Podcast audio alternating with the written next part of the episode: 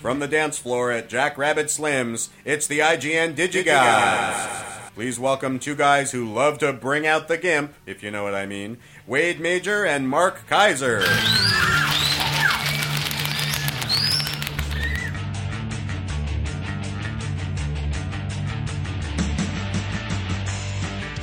Oh yeah, we love a good pulp, good pulp fiction reference. Corey, who sent that in? That was written by Mario, don't call me Mario Lopez Mendez.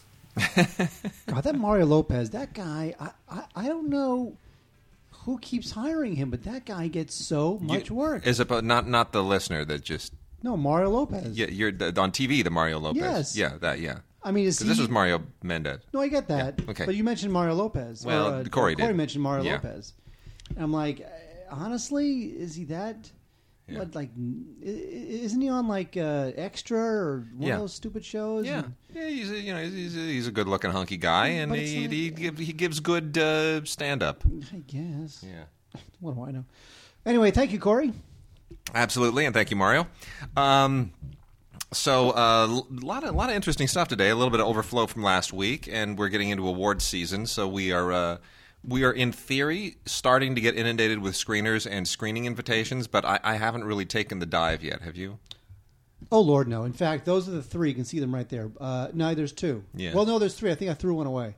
And they're all Booker's Place. Well, we got Booker's Place, whatever that is, twice, and then we got something. Uh, it was like a nice movie about nice people who changed the world. Threw it away. Yeah, The only thing I got that I really wanted, which I asked for, Yeah. is the Central Park Five. Which which I I have, and I'm dying to watch. Yes. Yeah. Central Park Five. But uh, yeah, I have a. I, I'm feeling like pressed, like we always are at this time of year, don't you? It's. I mean, we have literally. If, if you're pressed now, what do you think is going to happen around Thanksgiving? It's it's ridiculous. I never insane. I never enjoy Thanksgiving weekend. It's all. It's I don't just- either. It's just movie watching. And I'll be in New York the whole week of Thanksgiving, which means that I'm going to have to do what I've done before, what you've done before, Bring screeners along. which is either bring screeners along And watch or, them on the plane. Or go to screenings in New York. Yeah, yeah. But you know what? Going to screenings in New York is a joy. It really is. It's such a pleasure. It's such a pleasure because all the screening rooms in New York. I mean, it, this is why I'm I'm envious of New York film critics because every screening room in New York. Every major screening room is within a 10 minute walk. It's within a 10 minute radius. They're all kind of around Broadway and 49th. In I the mean, it- Times Square area. in Times Square area. I mean, they're all right there, and there's and there and there are literally five of them within a block and a half of each other. It's incredible. I mean, the Magno screening rooms, and then the Broadway screening room. They're all right there. They're all beautifully clustered. And when we were uh, when we were in New York for that month, uh, geez, what, what was seven years ago? Um, I mean, it was amazing because we I was at the Time Hotel. And half my screenings were at the Broadway screening room, which was across 49th Street. The, the time is on 49th Street, right off of Broadway. I would literally roll out of bed, um, just wouldn't even shower, wouldn't shave, nothing. Roll out of bed, just put shoes and a robe on, slippers and a robe, take the elevator down, walk across the street, go up, look like I just rolled out of bed, which I did, walk into the Broadway screening room up on like the seventh floor, literally three minutes from bed to seat. Movie watch, done, walk back across the street in my robe, and uh, go back to bed. It was a beautiful thing. But that's I'm great thing- envious of New York film critics. But that's the great thing about New York too is that you look at a building, and the building is you know uh, it's twelve stories high, and it's it's half a city block. Yeah. There could be on like on on any random floor Yeah. of that building, there could Yeah. be meth lab, sneaker store, gigantic state of the art screening room. You just don't know because it's New York. That's true. It doesn't give any of its secrets until you go into the building. That's true. That's, That's why we love New beautiful York. thing. We do. By the way, uh, uh, uh, you know what's not a beautiful thing? What's not- what's Walter not? Gas. Walter Gass hates us Why? because he sent us an email, Uh, and I'm going to read that email to Okay, you. go ahead and read because it. he has a comment to make. Make the comment. And I, and by the way, I'm going to uh, read his comment, and then I will ignore his comment because uh, you'll uh, you will hear or taste why within moments. Okay, Walter says, "Okay, so all the food talk at the beginning has been amusing. Mark bringing out his massive insecurity for all the listeners to see is also amusing slash sad. But now we're getting food talk at the beginning and then again in the middle slash end. Can we have the food segment contained at least? I've given up on the idea that Mark will stop with the cooking talk. His need for acceptance and gratification is clearly too powerful. But let's please not sprinkle it throughout the show because he. uh, My feeling is he wants to skip. He'll, he'll hear food, skip on his iP- uh, iPod a couple minutes, and hope it's gone, but it's not.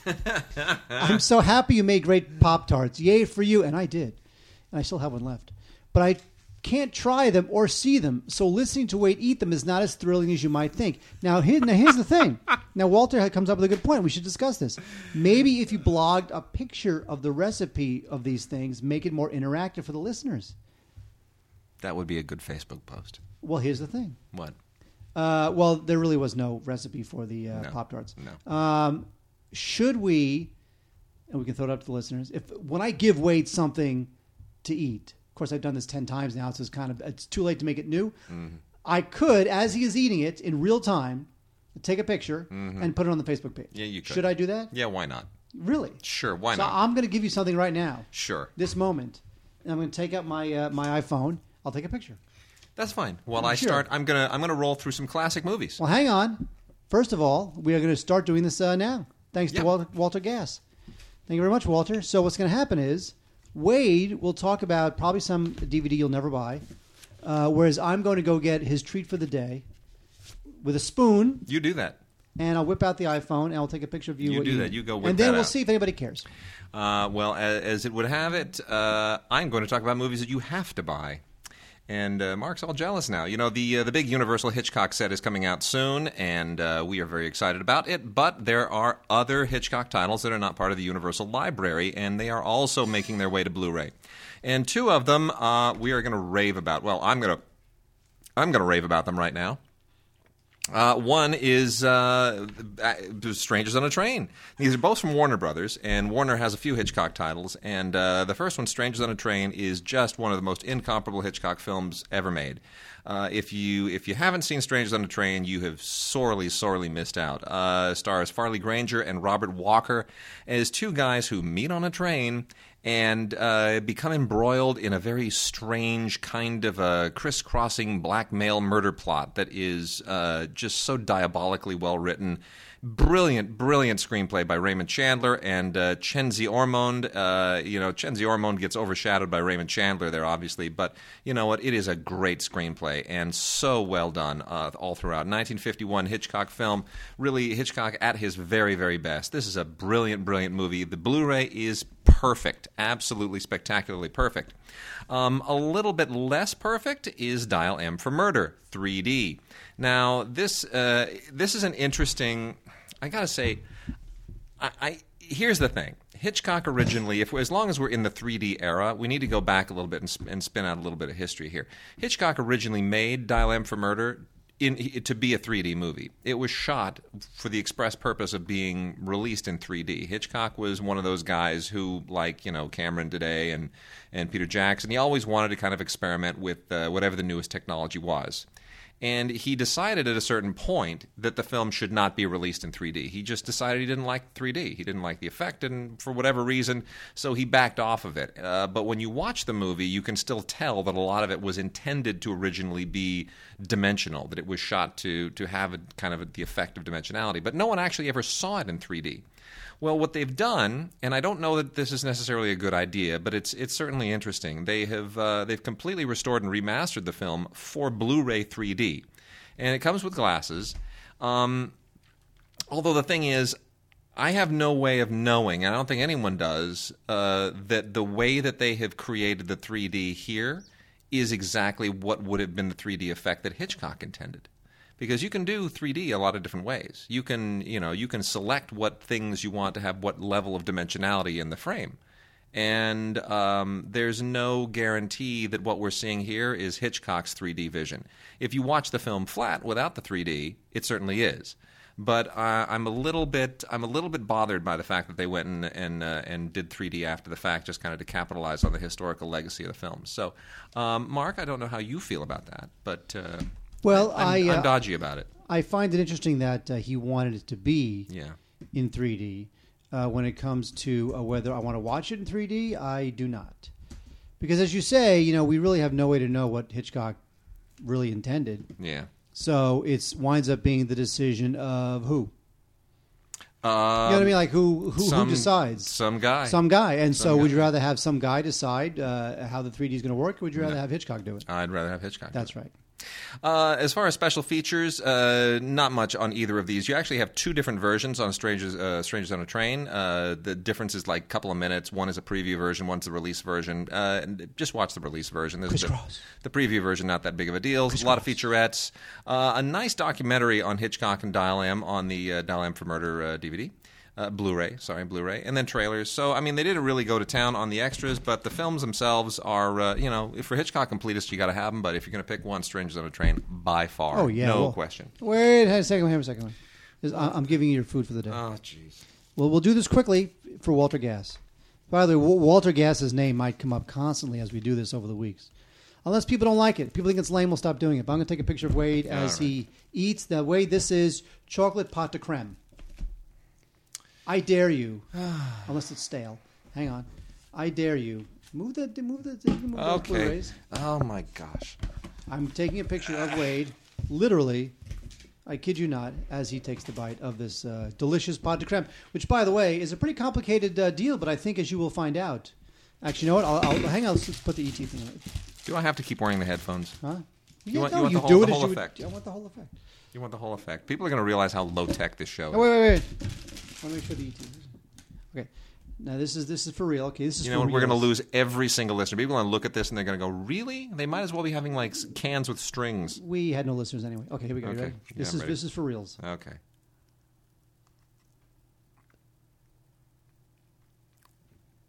That's quite good. Thank you. That's really quite good. mm-hmm Okay.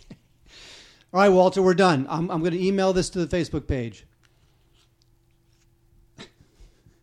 That's quite good. Thank you. Chocolatey. Oh, it's out of focus. But what are you going to do? Uh, it is chocolatey. Mm-hmm. Yep, absolutely. All right, and we also have a trio of films from the Paramount Library, courtesy of the wonderful Olive Films. Brilliant, wonderful, beautiful Olive Films, who just finds these gems. I, I'm so glad that Olive is doing what they're doing because otherwise we might never get these films on Blu ray. Um, Mark, check it out Slender Thread. Have you ever seen Slender Thread?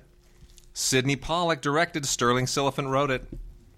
This That is is a- some serious pedigree. this is a gem from the uh, wonderful year of 1965. Uh, Sidney Poitier in one of his uh, one of his very very best performances, and this is the first feature film ever directed by Sydney Pollack. I mean, what a prize! You're, you're Sydney Pollack. You get to direct your first film, and uh, who, who's in it? Nah, you know, kind of a no-name cast. Just Telly Sid- Savalas is in just it. Sidney Poitier and Anne Bancroft with uh, oh yeah, Telly Savalas as well. But come on, Sidney Poitier and Anne Bancroft. I mean, you, you've nailed it. Uh, anyway, But the thing it- is that it's it's kind of a uh, you got to kind of explain it. Well, it's, it's about a- this like college volunteer works for like this crisis center, gets a phone call. It's about a woman, Suicidal woman. took some pills, Yeah. why she wants to die. Kind of gets into that, and it's really interesting stuff. It's, It's- pretty. It's actually you know what it, you know what it reminds me of. it, it's like a Lumet film. It reminds me of a Lumet film, and in terms of subject matter and how it hits it head on, especially Yeah. during that time, Yeah. it reminds me of an Otto Preminger film. Very much so, and and it also in many respects, and this is where the Sidney Lumet thing comes in. It feels very much like the kind of stuff they used to do on television, on those live television teledramas, Playhouse '90s, and all those kinds of things. It's one. It's that type of hard hitting, you know, '50s '60s era uh, uh, social realist drama. Really good, uh, very good film, very nicely transferred, uh, a real hit for uh, for Olive. And then we also have uh, a, a fascinating film, Uptight. If you've never heard of Uptight, um, Uptown Saturday Night. Uptight is kind of like a pre black exploitation era film. It's not as influential as Sweet Sweetbacks, but it um, because this is a Jules Dassin film. You know, this is like I love a- Jules Jules I know. Dassin, who's uh, one of our favorites. Absolutely, this is a this is a legit studio film with a primarily black cast. Uh, directed by Jules Dassin, stars Raymond St. Jacques, Ruby Dee, Frank Silvera, Roscoe Lee Browne. Um, but it's um, it, it, you can you can feel that there the you can sort of feel the whole era changing. You know, you can feel things changing for for black actors in terms of the subject matter. Uh, it's really interesting, and it's uh, the most interesting thing is that it's um, it's an updating of the 1935 John Ford film, The Informer, which took place in Ireland. But here they switch the whole kind of um, IRA, the political situation in Ireland versus England. They switch it to kind of like a like a black militant story You know, the '60s and upheaval and race wars and so forth, all set in Cleveland. I mean, the, the, the rumor is that Dassin wa- Dassin wanted to make a straight remake of The Informer. Yeah. which is weird because, like, you know, in 1968, at that point, Dassin's career, you know, this is years after Rififi and uh, Yeah. you know, all Naked City and all Yeah. these other great films he'd done, and Topkapi. So this is kind of at the later. Later third of his career, Yeah. it, it might actually be the last really good film he did. It, it's it's really a terrific film, actually. I mean, I find it fascinating historically, and uh, I'd, I'd almost forgotten this film even existed. I mean, I saw this a long, long time ago. It's a, it's really a terrific film. Very, very nicely transferred to Blu-ray. Definitely deserves to be in anybody's library if they're a fan of the era. And also in the film, by the way, Max Julien, the Mack, bro, the- Mack. The, Mack, Max Julien. He's the man. You know, I met Max Julien No, you years ago at You're a uh, black exploitation film festival. You're Same place where I met uh, Rudy Ray Moore, and that dude is just uh, that dude is ageless and filthy. I just love Rudy Ray Moore. That guy before the, they did a double feature of Dolomite and the Human Tornado, and before as he introduced the movie, he went and did like forty five minutes of material walking up and down the aisles in the Nuart Theater, literally just ripping people apart and and getting the huge laughs. It was unbelievable. It was a master at work. Oh, Rudy Ray. Tell ya. Anyway, and then a young and uh, pre-crazy Liza Minnelli in Sterile Cuckoo. Uh, directed by another brilliant director of the era and written by another legend of the era, uh, Alan Pakula, produced and directed, uh, who sadly passed away some years ago in one of the most horrible accidents ever to take a, a Hollywood life, and written by Alvin Sargent, Ordinary People. Uh, you know, so Sterile Cuckoo. Alvin Sargent, you mean the guy who wrote Spider Man? Uh, yeah, yeah, who, who keeps the life in the Spider-Man series, by the way. Uh, this is from 1969, just on that turning point from the 60s to the 70s, and you really feel like all of these issues, these social issues, creeping into this film. It's just terrific.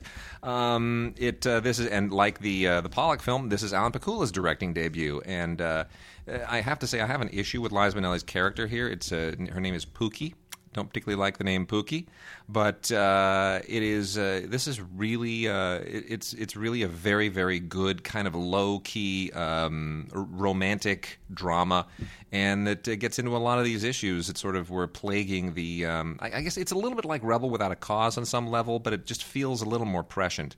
And uh, I think it's absolutely terrific. And this, by the way, is the film that uh, debuted the song come Saturday morning. So uh, all three of those are on Blu-ray. I think they are all first-rate, and I'm so thrilled that these kind of obscure little classics are creeping out. We have the Alan Pakula directing debut, the uh, Sydney Pollack directing debut.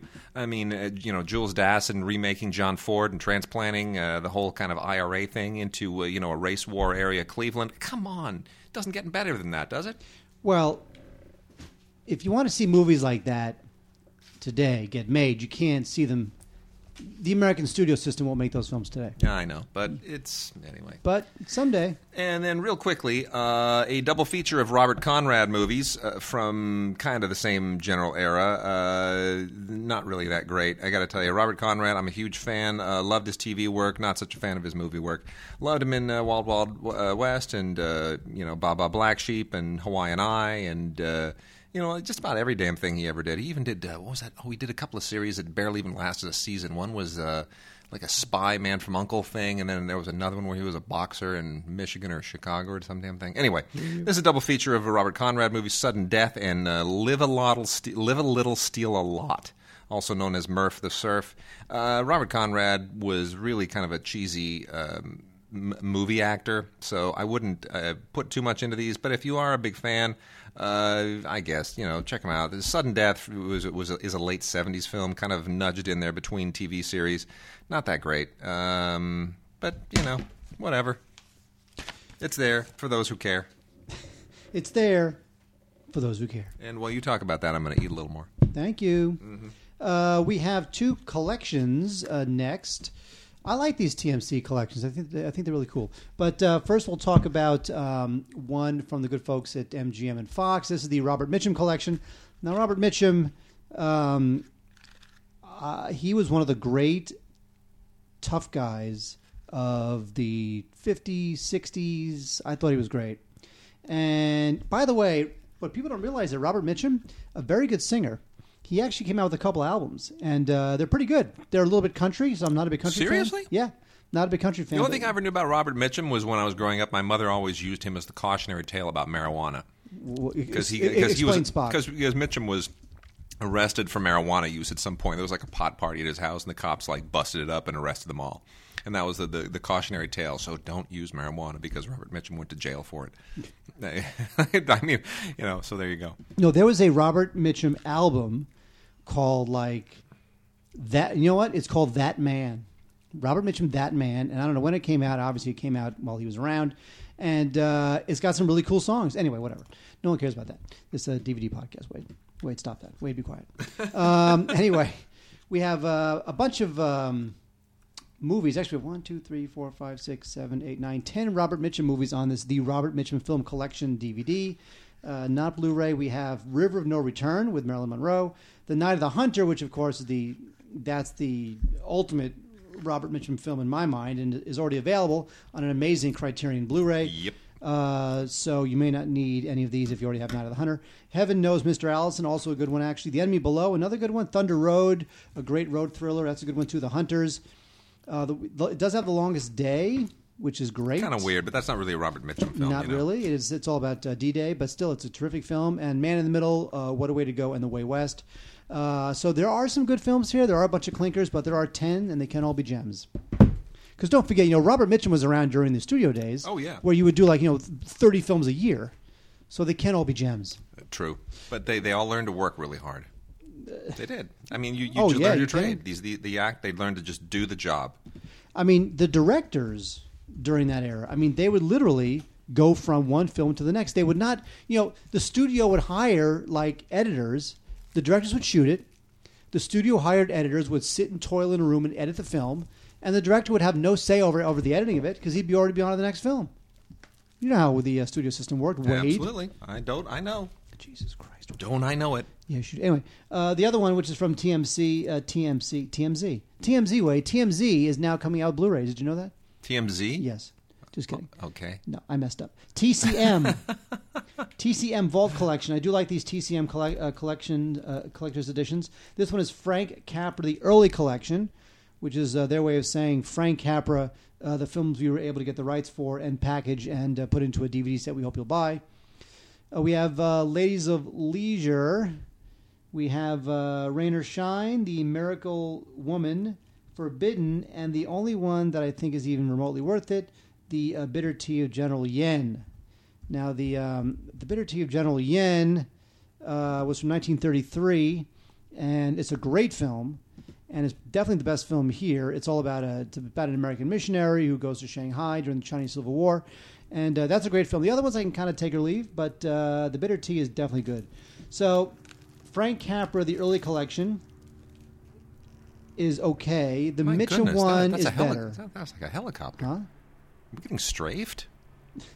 I- you know what? Actually, I, I, I, we we are within the flight path a little bit Of, of uh, Burbank Airport. My goodness. So maybe once a week I'll hear a plane. I, I felt like I was in you know some kind of gangland warfare movie. Okay, maybe carry on. Colors, colors. What happened to that film, Colors? I like that film. Uh, it basically it's it's a lesser version of uh, End of Watch, which you should go see because it's a good movie. Yes, Wade. Yes. Start oh, talking. Oh, yes. Sorry. done. Oh, okay. Very good. Um, you know, we got a couple other films from Olive here, uh, also from the uh, the Paramount Library. These are older films. These are from uh, the wonderful, beloved period of the 40s and 50s. And uh, the first one is a Robert Wise film you may never have heard of. It's called Three Secrets, and um, it stars Eleanor Parker, Patricia Neal, and Ruth Roman. And this is from 1950, and it clearly is influenced by A Letter to Three Wives, the uh, Joseph Mankiewicz film that was just such a huge sensation uh, earlier. And the angle here is. Um, you know, you're supposed to guess. If you've ever seen Letter to Three Wives, you, you're, you know, the, the question is which one of their husbands is running away, um, and and they, you know, they all kind of have to reflect on their marriages and what did I do, and it, could it be my husband, and so forth. You know, which one of them is running away with this woman? Uh, in this case, a, uh, a, there's a plane crash, and uh, there's a little boy a little adopted boy who's a survivor, and then we're what we're dealing with now is the three women who gave up children and uh, who may or may not be the mother of this child, the natural mother of the child. So it's an adoption thing as opposed to a you know, uh, an infidelity thing. But you, it sort of plays the same gimmick. It plays with the same ideas, and even though it's derivative in that respect, um, you know what? Robert Wise really makes it its own and does a great job with it. And it's a very, very nice Blu-ray transfer. Very nice black and white. Not really crisp black and white, but just kind of subtle, gentle kind of mushy black and white, which has its place. Uh, very nicely done. Uh, more along the crisp line is Letter from an Unknown Woman. Which uh, is directed by the great Max Ophuls, and it stars uh, the just divine Joan Fontaine and Louis Jourdan, and uh, anything Joan Fontaine is in, I just can't get enough of. Um, you know, Max Ophuls did uh, some incredible movies in French, and never really, like a lot of those European directors who came to the United States, never really quite did as well here. The studio system then, as now, just kind of somehow stifled a certain level of European creativity. This is from 1948, and um, uh, you know, if you've ever seen the uh, the Ophuls' French stuff, it always has that beautiful fluid camera work, and it's just it's so so elegant and so just really beautifully choreographed. Uh, this one has a little bit of that, not probably not enough, but the great cast makes up for it. So we uh, takes place around turn of the century Vienna, and uh, Louis Jourdan is uh, you know kind of one of those uh, very elegant um, European gentlemen, and uh, he receives this mysterious letter, and. Um, the you know Joan Fontaine is presumably the author of the letter, and um, it's you know it's an it's an interesting way in it's an interesting look at the way that I guess in the we we've we've lost touch with how the written letter can actually change lives. You know, in the era of texting and tweeting and emails and Facebook. People don't write long form People letters. don't write anymore. long form letters anymore. So it's nice to sort of go back to an era when just a simple written letter could have this cataclysmic effect on lives and really change things. Um, it's really interesting. It's a very, very smart script and beautifully acted. And uh, you know, really nice. And uh, a screenplay by uh, this is worth noting Howard Howard Koch, the father of Hawk Koch, who is now the new president of the Academy. What? There you go. Right? Six degrees. All right, Wade. Uh, we have two Blu-rays uh, here for y'all's. One is a film that you should already own on Blu-ray. In fact, Wade, what you don't realize is you're giving me this one. Okay. Yay! the other one is Enemy Mine. Now, Enemy Mine is a. Uh, it was that the film kind of got a lot of attention at the time. It was directed by Wolfgang Petersen, who went on to do uh, you know whatever uh, Outbreak and uh, Perfect Storm and uh, Das Oh, this Boot, was his big, sci- his big sci-fi thing after a never-ending story. Yeah. It's basically a two-hander with um, Dennis Quaid and uh, Lou Gossett Jr. playing. Um, uh, they are uh, uh, Dennis Quaid is an is a is an Earthling. Lou Gossett It's, is an it's, alien. it's hell in the Pacific in space. they are stuck. just say, just say enemies. that. It's hell in the Pacific in space. They're Except stuck on a instead, of, planet instead of an instead of an American guy and a Japanese soldier, it's a guy and an alien, and it's Lou Gossett and alien Yes. makeup. That's all it is. It's hell in the Pacific. Yeah, uh, they're yeah. stranded on not on an island. They're stranded on a planet, but You- it's the same deal. What it's really like is like every tenth episode of Star Trek: The Next Generation. Yep. where like there's an Ameri- there's a, there's an Earthling and there's an alien and they're supposed to hate each other, but they're stuck on a planet together and they have to get work together to survive, and that's an enemy mine. Unless Spock tries to t- go, says things like "Yes, yes, he remembers, Doctor. He remembers." He remembers. anyway, not that this is a bad film, and again, it, it got a bunch of attention at the time. Some people found it kind of um, a little sentimental. You know, can't we all get along, kind of a thing. And don't think there's there. It's a coincidence that to play the alien they hired an African American actor, and of course Dennis Quaid is a white actor. Not a coincidence there, but still, uh, it got a lot of attention at the time. People kind of liked it. There is an isolated score track. Uh, the score was written by Maurice Jarre, who, of course, Wade loves. Me, I, I love all of Jarre's orchestral stuff. I do not like any of Jarre's uh, electronic stuff. Oh, I do. Nah, it's lame. Yeah, you- the Witness. You like Witness? Yeah, I guess that's true. Yeah. I do like Witness. Okay. Anyway, that's Enemy Mine. Uh, now, uh, Princess Bride, which has been out uh, 17,000 freaking times on uh, Blu-ray, DVD, Laserdisc, VHS, 8-track, cassette, record, whatever, kinescope. This thing's been out a thousand times. It is finally out again, 25th, uh, 25th anniversary edition. Um, there is an all-new featurette here where they bring back Rob, uh, Rob Weiner, Rob Reiner, uh, Robin Wright, and Cary Elwes, and there's new interviews with the cast. that's kind of cool because it's been 25 years and they can look back on it. Uh, the other stuff is old. The audio commentary by William Goldman, the other commentary by Rob Reiner, a bunch of the other featurettes. I love this film. It's one of the great modern comedies.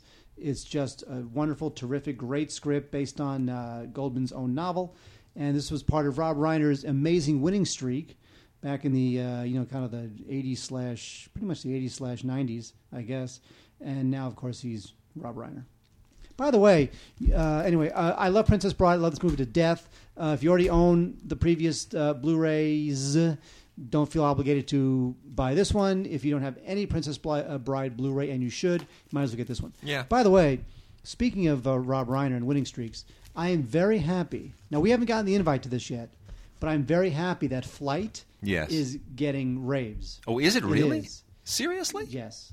They Really? They, yes. Ro- They say now, now Robert Zemeckis, who has not done a live action film since like the 1940s or something, when he's doing his stupid motion capture crap, he's finally doing another live action film. Good. And of course, Denzel Washington is like my all time favorite. I love Denzel. Yeah. Anything he's in, I'll just, I'll see, I'll love.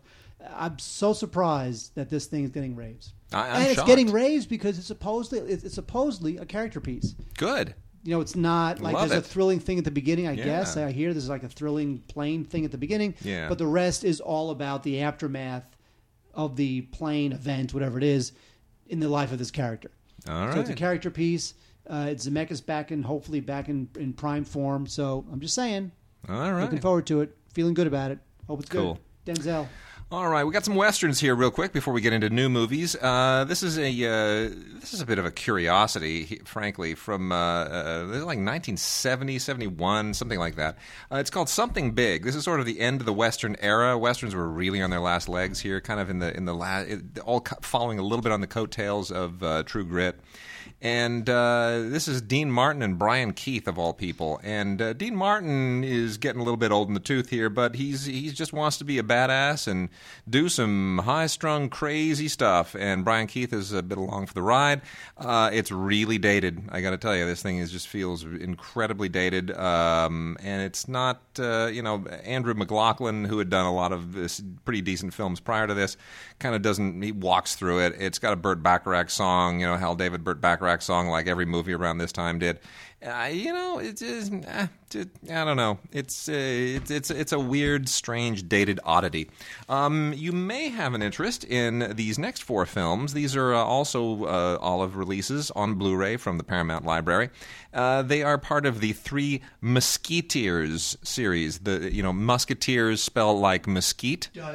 It's like an old uh, Western variation on the Three Musketeers. These films were part of a massive uh, serial output from RK, RKO Radio at the time, which was there was something like 51 films done in, a, in about a seven year span in the late 30s, early 40s, and they switched up actors a lot. And uh, there's a handful of these that were directed by George Sherman and which starred as the three Mesquiteers uh, John Wayne, Ray Corrigan, and Max Terhune. And uh, four of these are now out from Olive. They include three Texas Steers, The Night Riders, Overland Stage Raiders, and Red River Range. And you can pretty much guess what all these movies are. They're just they're just classic. Uh, you know, the scripts were written in probably four days. They shot the thing maybe in seven days, and they cranked it around and then did another one. I mean, these, these things are made so quickly. And uh, this is how John Wayne started his career. So these are not good movies. These are really boilerplate, very bare bones, basic, uh, you know, westerns about you know rustlers and and uh, outlaws and all that kind of crap. And it's the same kind of junk over and over and over. It's a western variation on the Three Musketeers. But um, the only interesting thing here is historically because this is what John Wayne segued out of when he became a star. Stagecoach in 1939, which was you know he still made a lot of these movies after that, but by kind of you know the mid to late 40s, he was getting his shot at doing much much bigger things, and by the 50s, he was the biggest star in the world. So you know it's interesting to see the uh, the embryonic John Wayne in these movies. They're not good movies, but they're interesting films and historically significant. Well, Stagecoach, I think, is the one where you're like, you- remember his entrance in Stagecoach? He's got that like like hero shot. He's like on that ridge, whatever it is, and he's like it's like a head to toe shot, and it's John Wayne. Yeah, totally. And that was like the beginning of John Wayne as John Wayne because John Wayne's cool, and he's John Wayne. He's the man. He's the John Wayneist.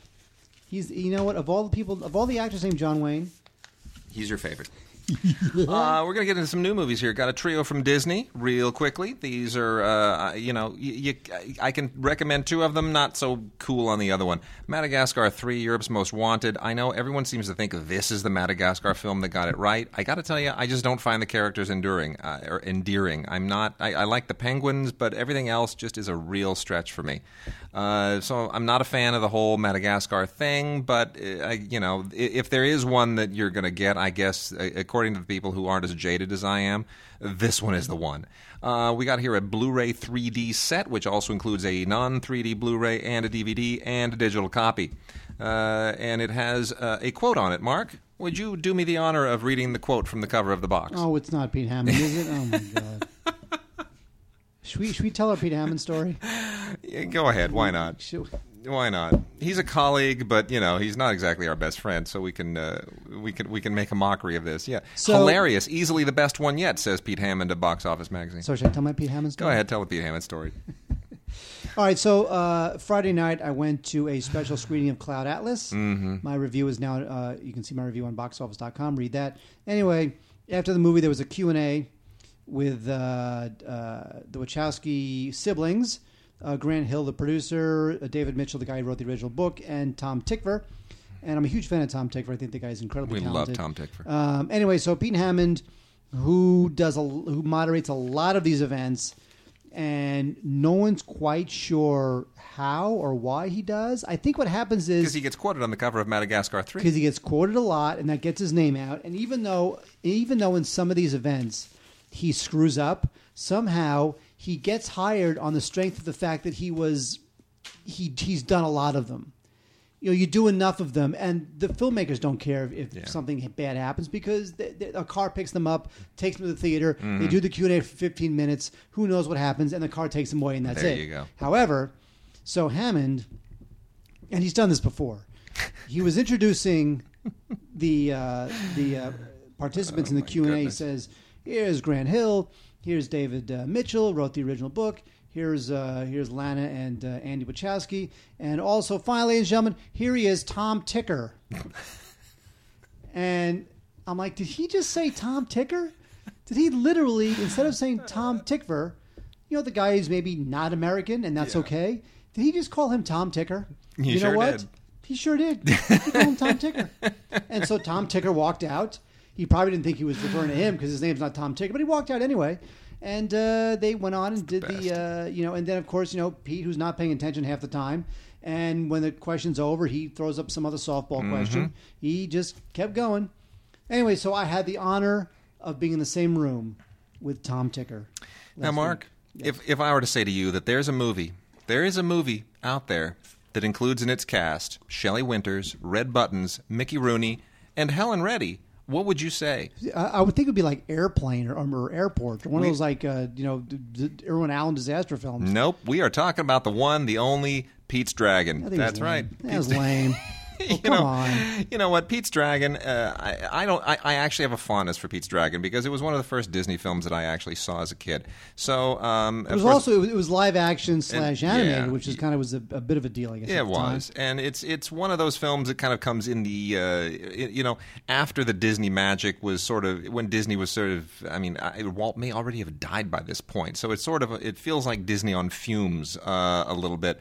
But you know what? Um, it's uh, it's it's fine. It's uh, you know made the same year as Star Wars, and obviously completely overshadowed by that. Disney died in what 74, 73, something like that. Uh, Walt Disney. Let me take a guess. So I mean, anyway, this is this is you know this was I think this may have been put into production when he was 66. 66 gee whiz so anyway um i don't uh, so this clearly wow gosh 66 You know, it's early. funny. It's hard to believe that there actually was a Walt Disney. he died only two years after mary poppins that's amazing Well, the thing, with. Pete's hmm. Dragon is that you know Pete's Dragon was trying to kind of replicate the Yeah. look, feel, success, fun, music, Yeah. animation, live action of Mary Poppins, and it, it just didn't do it. Well, well. Anyway, it's it's fine. I, I certainly enjoy it, and I'm I'm nostalgic for it. Uh, the real uh, prince of all of these films is The Great Mouse Detective, which is on Blu-ray and DVD combo. Um, the Great Mouse Detective is just terrific. You know, it of course is the uh, the mouse version of Sherlock Holmes, and uh, it's just a joy. It's an absolute delight and a joy, and uh, I I just can't get enough of this film. I uh, I've watched it. I've seen this projected. I've seen it on DVD. I've seen it on Blu-ray, and it's it's great in every single case. The Blu-ray is beautiful. Disney just does these so so well, and um, you know, uh, get it for the kids. It's got a Blu-ray and a DVD. You can you get the double thing here. You can play it in the car. You can play it at home. You can watch it. The kids can watch it. It's just great. So, The Great Mouse Detective, really one of the. Uh, one of one of the just great Disney animated films of all time, and so so underrated. I just think that's so tragic. So anyway, definitely get that. Pete's Dragon, kind of iffy. Uh, Madagascar, I guess, whatever. Wade, uh, Buster Keaton, uh, Kino does a great job with some of this uh, Buster Keaton stuff. Uh, I their uh, Blu-ray of The General is just fantastic, and now we have on Blu-ray and DVD. We have the film that uh, I think was released directly before The General, maybe not directly before, but it was definitely before The General. the Navigator. I think The Navigator is sort of best described as like Keaton's modern times because I think the theme of the film is kind of about you know man versus you know Yeah. machine modernization. It takes place on a on a on a on a, uh, A lot of the same anxieties. a lot of the same anxieties. It Yeah. takes, takes place on a, on, on, a, on a steamship where he's kind of all alone with this woman, and they have to kind of have to navigate around this steamship. And uh, it's great stuff. It's really it's got a lot of great stunts. And as you know, Buster Keaton either directed or co-directed a lot of his own films because he was the one who kind of arranged and, of course, performed all the stunts. So I think The Navigator is a great film. It is not as perfect as The General, but still a good film. Um, this thing looks great. It was mastered in HD from a uh, 35 millimeter negative uh, that looks like is in very good condition. Um, there's a featurette. There is an audio commentary by a couple silent film historians that's very good. Photo gallery, who cares about that? But the film itself, The Navigator, is just terrific. Again, not as good as The General, but historically almost as important.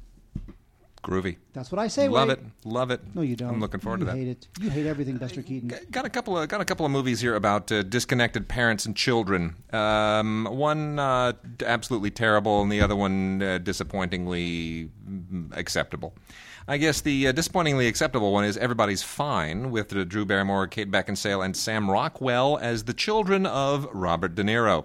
This is uh, a, an American remake of a Giuseppe Tornatore film uh, that was really, really good in Italian. And uh, Kirk Jones doesn't do a very good American job, even with this incredible cast. Um, basically, it's about a you know Robert De Niro plays a, a dad with these three grown children, and uh, he kind of goes on a road trip around the country to uh, you know kind of fix his relationship with them. And uh, the, the the Italian film is very very touching. This one is just I don't know. It just feels feels cloying. It feels forced. It's uh, maybe the fact that it has big stars in it is part of the problem, but it just it kind of feels crushed under the weight of the fact that you have all of these big star, big studio, melodramatic expectations. It just uh, it kind of lumbers along. It's built with the, the the parts don't move nicely. It's not well greased. It's not well oiled. How many other analogies can I come up with? Uh, It's just- six. It's not. Come it's up not, with six more now. Go. It's not Six well more. lubricated. That's only got five more. Uh, the one that's even worse, that's on Blu-ray, and uh, the one that's even worse, also on Blu-ray here, is uh, Adam Sandberg, uh, sorry, Adam Sandler and Andy Samberg in That's My Boy. Um, this is a desperate, horrible chan- uh, attempt by Adam Sandler to maintain his uh, kind of overgrown child image, even though he's now in his 40s. So he tries. He's trying to basically piggyback on Andy Samberg's you know popularity by uh, putting him in his movie and making Andy Samberg basically be the straight man, which is unfortunate because Andy Samberg can be very funny. I don't think he's a movie star per se, but he is sort of like a lot of people when he was you know on SNL. A lot of people were declaring him the new Adam Sandler. So obviously there's I'm not a sure that's a compliment. yeah, I'm not sure either. It's uh, so obviously there's a calculation here. Adam Sandler just does not want to grow up and make grown-up movies. He's a very capable actor. I mean, he can do real movies. He can do real performances. He's done them.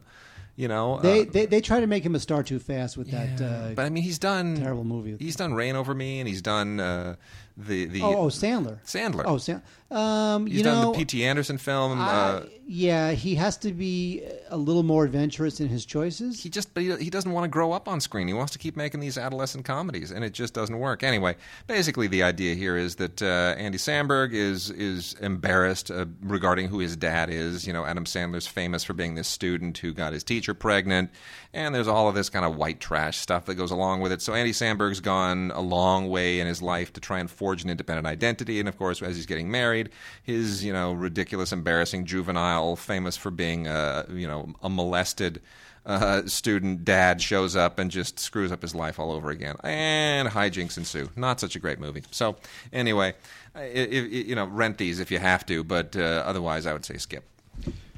Wade, uh, what do we got? We have Wade. My favorite film of the year so far is on Blu-ray, and if you don't buy it now, then uh, you're all going to be uh, uh, laser blasted by a uh, alien from the planet uh, Vartron. And you don't want to be laser blasted by an alien from the planet Voltron. No, Vartron. definitely not, So you'd better go ahead and buy this Blu-ray because it is my favorite film of the year so far. Okay. Moonrise Kingdom. Just saying. Anyway, this is Wes Anderson. Here's the thing: this is Wes Anderson not only at his most Wes Andersoniest, Mm-hmm. but it is telling a story that completely lends itself to everything Wes Anderson is. I think it's the best film Wes Anderson has done since Rushmore. It's just great. I It really is- do. I think it's, it, and I have not been a fan of his films in recent years, but I, I love this film. I think it's absolutely great. One of the best films of the year. It's going to get a heap of Oscar nominations, and uh, it's the it's probably along with uh, Best Exotic Marigold Hotel the most successful film of the summer. By the way, you realize that those two films, in terms of dollar in dollar out, though they beat all the blockbusters. Yeah, but this didn't make a billion dollars like the Avengers. Yeah, so, so it's what? lame. So what? It's obviously a failure. Hooey. Eh, exactly. Anyway, uh, this film it's about two 12 year olds who fall in love, and it, you know it is just as precious and just as on its on its own other wavelength as any other Anderson film, but it works in this context because again, when you are when you are experiencing first love, you are on a whole different planet, and that's what Anderson conveys here in a totally beguiling way. It was this movie just swept me away. It is exciting. It is nostalgic. It is beguiling. It is transporting. I loved it. Uh, it's got a great cast. Bruce Willis is in it. Frances McDormand, of course. Bill Murray's in it. The uh, Blu-ray looks great. Uh, there's a couple decent um, uh, featurettes in here. Uh, there's a set tour with Bill Murray, which is the best thing in it. I wish there was an audio commentary, but there is not. But anyway, who cares? Because you need to buy Moonrise Kingdom because it's awesome. Sweet. Can I say it like that again? Yeah, do it. Awesome. Nice. All right, and we got some uh, nonfiction stuff to blow through. Uh, first off, I, for all of you lovers out there, you know who you are. You are people who who like um, who like to get naked. Uh, that's and, and and I'm going to pretty much lay it on the line here. Uh, I would say that's uh, that's a substantial majority of the human population. We we have some. We're going to be grown ups here. We have from True Mind because True Mind releases stuff that is you know this is not like pornography. We don't talk about pornography on this show. This is for people who want to. Ooh, en- good enhance- idea for another podcast. Note to self: who want to and Digiporn. this is for this is for people who want to enhance their relationships, their physical activity. Um, we got several titles here from uh, the wonderful people at True Mind, and they are all part of uh, kind of the same series. One, uh, the Lover's Guide is uh, is all about uh, just you know learning how to understand your body better. And we've got the uh, the Lover's Guide, the original collection, which is a five disc set that includes uh, the Lover's Guide, the Lover's Guide making sex even better, the Lover's Guide making orgasms for women, the Lover's Guide better orgasms for men, and the Essential Lover's wait, Guide. wait, wait! Uh, you're getting uh, you're working blue here today. I don't like it. And Talking then about orgasms. And, then we also Women. have, and then we also have uh, the Lover's Guide, the Essential Collection, not the original collection, the Essential Collection, uh, which includes uh, the Lover's Guide: Secrets of Sensational Sex, What Women Really Want, uh, Sex Play. Uh, sexual positions and satisfaction guaranteed, and then there's a one-off. Yeah, okay. Says, uh, hold your horses, tough guy. And there's a one-off What called else? sexual positions. Okay, that's great. And uh, all of these enable you to um, get a discount at loversguide.com. You can save, you know, ten dollars or twenty five dollars, whatever it is. So, um, you know, I'm just saying this stuff's pretty explicit, and um, I'm I'm married, so it's okay. I, I didn't feel dirty watching any of this, but you know, um, it, let me put it this Stop. way. Just this is you know what whatever way you're going to put it is not going to be pretty. Okay, well then then we'll just back off. But uh, honestly, you know what? I mean, I've seen some of this stuff where it's really salacious, and you almost even if you're like married, and even if you feel like you know you're it's okay. I I I'm not. You know what I'm saying? La la la la la la la la la la la la. Not listening to Wade. La la la la. Not listening to Wade. Anyway, the World Series history of the Fall Classic. Let's move this along. Uh, once again, I am disappointed in the uh, good people at A and E and Major League Baseball for uh, uh, releasing their product on DVD, not Blu-ray. But if you do have to get a DVD, this is a good one to get. The World Series history of the Fall Classic is great. There's like over 100 players and managers uh, that are uh, interviewed here. It is, of course, narrated by Bob Costas. Is this thing better than any random two episodes of Ken Burns' baseball? Eh, probably not. But uh, there's a lot of great video here. Obviously, the later years of the World Series are covered better because of television. Sure. Early years of the World Series Yeah. is really more about, you know, is really kind of great writing covered with stills and, you know, interviews as opposed to video, which you get in the later years of the World Series. So, you know, there is that, but there's nothing you can do about that. Um, otherwise, World Series, uh, History of the Fall Classic, you know, if you love baseball, and, and obviously we're, we're in the playoffs now, um, is uh, a good rental. If you can find a place to uh, that'll rent it, it's, it's like four hours long, but it is good. So check it out. You know, History of the Fall Classic. Totally. Uh, the Olympics, of course, recently ended, and Lame. what? I don't care about the Olympics. I don't. I never did. I don't know what. Yeah. Okay. Can, can, may, can, Yeah. can I make a comment? Yeah, sure. Go ahead. I was literally, and I'm not making this up, thinking this today. I don't care about sports. Okay, I, I love baseball. I know you do. I love baseball. In fact, you know, baseball's on right now Mhm. in a monitor that I can't see behind Yeah. us while we record this. Sure. Don't know what's happening, but it is on. All of the sports, don't care. Okay. I, I have come to that conclusion. I do not care. Okay. Football, don't care. All right. Basketball, don't care. All right. Tennis, don't care. Golf, don't care. Hockey, don't care.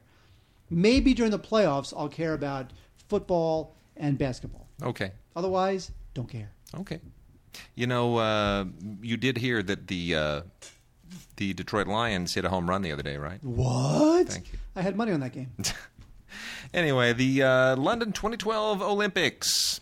There, we have some uh, some little ditties here. This one is the London 2012 uh, Olympics Games of the uh, 30th Olympiad two disc Blu-ray collector's edition, and this includes uh, far too little from the Olympics. To be honest, it is uh, it's about four hours long, and even then, it just it's not enough. It it it, it just isn't enough. I mean, you you get some stuff on here from the swimmers. You know, you get a little Mike, Michael Phelps action and some Allyson Felix action from the uh, the track events, and um, a little bit of uh, you know uh, Misty and Kerri, you know Misty May and Kerri Walsh doing the volleyball thing. But ultimately, this thing just blows through all the stuff that we watched, and it's really um, you know Usain Bolt shows up in this like he did on Saturday Night Live the other night. Did you see that? No. Usain Bolt was on Saturday Night Live. I heard, Dude see. Cannot act. I'm glad he Well, can run. He, he's, he's like the other guy. Who's the, who's the swimmer? The hot swimmer everyone loves? Oh yeah, Ryan Lochte. Yeah, he's the same thing. He's on this thing too.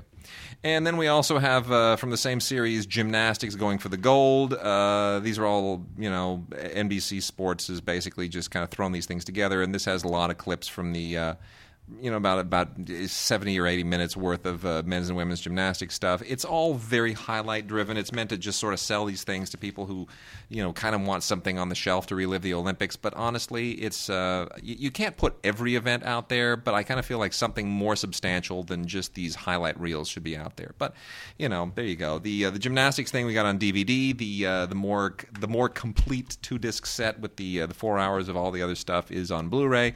Very nicely done. I mean, they were broadcast in high def, so you ought to get it in high def if you can. But uh, again, not just the highlight reel action, not great. Uh, from 2004, Ella Enchanted is uh, now on Blu-ray slash DVD. This is uh, Anne Hathaway early in her career. This is a um, She's going to be in Les Miserables. she is. Mm-hmm. She got married. That means she can't marry me. I know. It's not fair. Uh, anyway, this is a it's kind of a fairy tale thing uh, about a uh, girl who was given a gift by her fairy godmother on the on her birthday, and what happens with that. And it's really for little girls, and uh, you know it's completely fine. Effects are a bit cheesy, but that shouldn't really keep you from throwing your 12 year old daughter in front of it because I'm sure she'll have a great time. And uh, there you go, Ella Enchanted. Uh, there are a surprising number of, of special features on this thing, considering the film is not exactly beloved. Um, there's a commentary by the uh, director and Anne Hathaway and Hugh Dancy, which is nice. There's a featurette on the uh, premiere and the uh, music. So you know, there's definitely stuff going on here. Ella Enchanted. It's really for a very specific audience, Oh, of which I am not. Oh, yes, it is. Absolutely.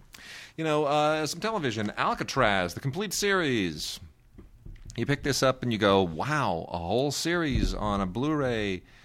This kind of slim. It must not have been much of a series. And you're right, it is not much of a series. Sorry, JJ. Yeah, sorry, JJ. This is one of those that just didn't fly. You know, JJ kind of lays an egg every once in a while. And look, I mean, he doesn't create these things. He throws his name on them. It's supposed to be like, oh, JJ Abrams. It's going to be like Lost. It's going to be like uh, Alias. No, they're not all like that. Um, eh, the obviously the name Alcatraz carries a lot of weight, and somebody like Sam Neill, you know, it brings a lot of gravitas. But uh, this thing didn't really work. The whole idea here is that something strange is going on and uh, w- with respect to these criminals who are coming back to Alcatraz, and there's there's it's it's not just a prison drama. It's supposed to have some kind of overarching, giant, more all-encompassing social mystery going on. So it's it's sort of trying to impose the sensibility of Lost onto the uh, the prison island of Alcatraz, you know, and it doesn't really work because Lost was lightning in a bottle. Not everything can be that, and they found that out with uh, the event. Remember the event? Sure. And everybody's like, "Oh, what the hell is the event?" I've been watching for a season, and everybody keeps, "I don't get it." It, you know, you can't pull that off every single time. So that was sort of the problem here. Um, anyway, get some special features, some uh, extra scenes, gag reel, and some, uh, you know, uh, kind of EPK stuff, but not not the uh, the greatest time for JJ's career. Well, well, maybe on TV. I mean, when, you know, he's got Star Trek coming out, and Yeah, it'll be just fine. Anyway, uh, the seventh season of Bones is out on uh, DVD. You know, I'm so glad they did a Star Trek spinoff. I really am. I, I mean, I remember. exactly. Yeah. and it's weird. They, they they made Bones into a woman played by uh, whatever her name Emily. Deschanel. Emily Deschanel. Anyway, so this one is uh, this show took a while to find its legs and its audience, and now that It they're did, but it really, it finally caught on. it seems like it finally, after like five seasons, it finally caught on, and you know, and you can thank Fox for sticking with it. A lot of networks wouldn't stick with a show that isn't gangbusters right out right off the bat. You know, here we've got you know in the in the last season, uh, uh, Bones and the guy were going to have a baby. They had slept together because they were grief stricken over when one of their colleagues died, and now they can have a baby, and so now you got that whole thing going on. So now you got the seventh season, which is all about kind of the baby and you know, it's cute. It's uh, got some cute writing. It's a little bit. Uh, it's not really my cup of tea, but people kind of like it, and I do like the fact that uh, Fox stuck with it. Decent special features on here, including a gag reel, some deleted scenes, uh, audio commentary on one of the episodes, Bones, the complete seventh season. Now, understand too, this is like a full price DVD, uh, Blu-ray, a full price Blu-ray, but there's only 13 um, episodes this season, yeah. so you're kind of paying just as much money for less episodes in a season, which I don't Mhm. like. Yeah. I'm just putting it out there. I hear you. But if you do love your bones, you'll just have to buy it anyway, um, and they know that. You know what? I'm a doctor, Jim, not a s- TV actor. Uh, the uh, John Grisham's The Firm, which was a you know um, I didn't like the movie. The uh, Sydney Pollack directed Tom Cruise film. Didn't like it mainly because Dave Grusin wrote such a horrendous score. I couldn't even focus on the movie. I just all I heard was was, was you know the plinkety piano when people are running for their lives, and it just it was so distracting. But anyway, here many many years later, they've decided that the firm must be so immensely and enduringly popular that if we cast Josh Lucas in a TV series based on the John Grisham's The Firm, uh, that must be successful. You know What's not gonna. You know what's not gonna happen? What's not going to happen? That. Yeah. Well, that's why the complete series is now on this very, very thin DVD set. Uh, it just didn't fly. And they marketed the hell out of this thing. They really did. It was just nonstop advertising over and over and over. And uh, then it just died on the vine. Uh, Josh Lucas is a terrific actor. I gotta say, I think he's I think he's a really really fine actor. But it uh, the the the whole concept here, uh, you know, of a guy trying to uh, you know come, coming out of witness protection and trying to uh, bring down an evil law firm. It's just it's not TV material. It just doesn't. It, it didn't feel like something you want to watch week in and week out, and I'm kind of surprised they never figured that out. But that being said, still a lot of uh, very very good performances here. If you can kind of get past the fact that the premise doesn't work, um, and um, you know it uh, might be worth a, a, a rental if you particularly like Josh Lucas. I know a lot of people do. I like him. I think he's fine. I don't think he's a great actor by any uh, stretch of the imagination, but you know, he's fine. And then also Mad Men season five. You know what can you say about Mad Men that hasn't been already said a thousand times? Uh, the this is the the season that uh, almost didn't happen. By the way, uh, you know this is the uh, the season where he, they just they hit the wall and the, there was this big standoff with the uh, with the network and they wanted to have characters cut and uh, anyway finally the uh, you know they they reached agreement and Mad Men came back on and it's still a really sharp show. I'm not sure that after four seasons that the fifth season really does much that hasn't been done better previously. But you know what? It's a good cast, it's a good concept, and they certainly do their level best to to keep it interesting. So it is it is a particularly well shot show, I should say. So uh, very very high recommendation for the way that this thing has been transferred. It really really does uh, does right by the the look, the really that whole cool uh, you know 60s vibe that they give the whole thing. And uh, it uh, it is coming back for season six in spring of next year. So this is the new thing, right? With the with these shows, like for example, Louis C.K.'s show Louie. It's on indefinite hiatus now, probably not back till 2014. You heard this? No. Yeah, like he he wants to just kind of take a take a break. I guess he's burning out. So it's like Well, 'cause 20 he does everything. well, it's like 2014. You know, he'll come back with another series. I think is what they're saying about this. So this is sort of this all started with HBO, right? With The Sopranos and Six Feet Under. We do the seasons whenever we get around to it, and you just have to wait for it, which is kind of what they used to do in the UK. You know, it wasn't like every September a new season, and then we do reruns for the summer starting in June, and then we start over in September. Everybody has kind of gotten away from that rigid schedule. So yeah, Mad Men will be back with season six in spring of next year. So we're good for now. You got season five on Blu-ray. Watch it. Oh, wait, on um, DVD, not Blu ray, we have uh, Touch Season 1. Now, of course, uh, Kiefer Sutherland has been very good to Fox, and vice versa. And Sutherland finally came back to Fox in this show, which was totally uh, very heavily hyped, just like uh, Wade was saying with the other show. And uh, it's kind of this uh, weird show about uh, Sutherland as a single father, and he's got a son who has this weird gift where he can like connect. He can find like the hidden pattern in numbers, and that helps him like solve things and helps him uh, get in touch with people in a special way. And uh, the show, I don't know if the show ever really super duper took off, but I guess Fox believes in it enough that they have greenlit another season. Although the season, uh, kind of like what we were saying before, this season will not start until January. But until then, we have uh, Touch Season 1, and this is on. Um, we have the DVD, although I believe it is also on Blu-ray. So uh, yeah, you know, it's it's a it's a very uh, it, the show's got a certain kind of uh, ephemeral quality to it. It's a drama, but there's a lot of uh, kind of otherworldly imagery and music and stuff going on there. That's not like Sweet. a typical, you know, super exciting show like Awesome. 24 was. So there's Touch. Um, now this was done by the guy who created Heroes, so you know Ah, there's yes. something going on there. Now what you don't know is, ongoing as Touch enters its second season, are you going to get the first season of Touch, which was like remember like the first season of Heroes Yeah. was great. Everyone was talking about it. Well, you- and then the second season of Heroes, thing died. Yeah, you just you, died. You know why?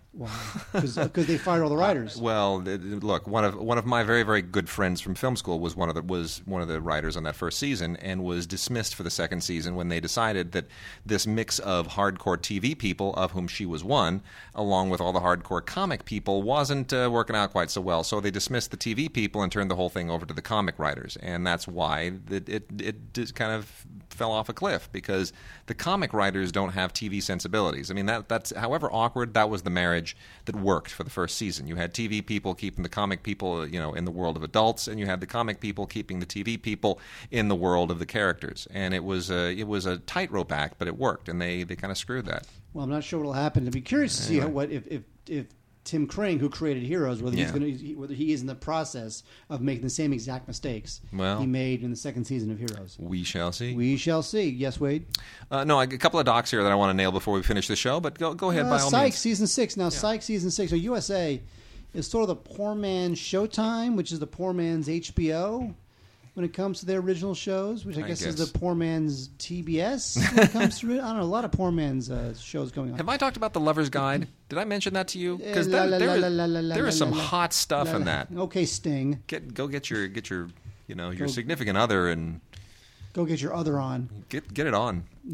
Uh, anyway, yes. Psych season six, uh, four discs, uh, about sixteen episodes, a couple of audio commentaries, some deleted scenes.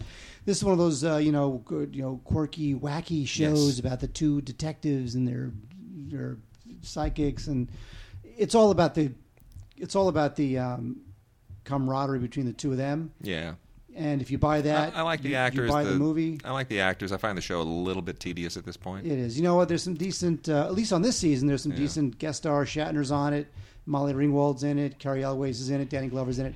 So you know those episodes were kind of worth it. But otherwise, I, I I just think this thing is a little too like, oh look at us, we're being clever. Not into that vibe. Really quickly, want to nail a couple of uh, documentaries here at the end that are uh, important to talk about right now from first run Features. One is Inventing Our Life, the Kibbutz Experiment. Um, you know, Israel's in the news a lot lately, and this is a nice kind of. Uh, it's it's worthwhile for people to sort of know a little bit about the history of Israel, and this sees the history of Israel through the movement of the kibbutz, kibbutz or kibbutz. Um, you know, which is, is basically a, a Jewish religious commune. And uh, it's fascinating to sort of see how the whole idea of kibbutzim evolved and how it was part of the founding of Israel. And it's, it's, it's really a, a- fascinating way of looking at the history of a country through a very particular social phenomenon. Uh, an excellent film by Toby Perl Freilich, and really a very, very good doc. And then also, uh, really worth watching is Pink Ribbons Inc. Um, you know, this it's around this time of year that uh, everybody starts wanting you to make those. Uh, those donations for breast cancer, and you feel right, good about doing it until you watch this film and you realize what an unbelievable uh, industry that has uh, has become, and that all these donations really do more for all the corporations that sponsor it than it uh, does actually for breast cancer research. This is a really, really disturbing uh, look at the way that charities and charity in general can be sort of co-opted for commercial purposes. It's a it's a very, very troubling film, a very informative film, and really worth watching. So next time somebody kind of wants to guilt you into making that donation when you run your credit card at the grocery store, uh, you might want to watch this film so that you know what's really happening to your money because you might uh, you might feel a little bit exploited. So that's Pink Ribbons Inc. Uh, very very good uh, documentary on DVD along with Inventing Our Life, the Kibbutz Experiment, also on on DVD, both from First Run Features.